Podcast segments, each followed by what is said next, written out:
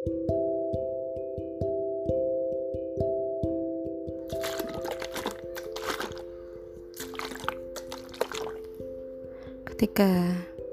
seorang anak terlahir ke dunia, itu adalah tanggung jawab kedua orang tuanya.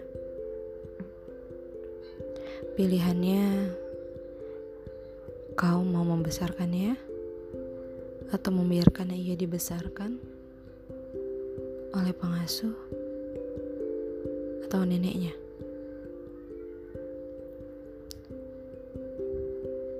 Semua demi kebaikan. Jika kau terus bekerja, kau akan menghasilkan uang. Namun anakmu bukan berada di tanggung jawabmu tetap tanggung jawabmu hanya sebatas materi. Tapi mereka butuh kamu. Mereka butuh kehadiranmu. Coba dengarkan mereka. Coba mengerti mereka. Tatap matanya. Lihat senyumannya. Hmm. itu sangat menyenangkan dan menenangkan.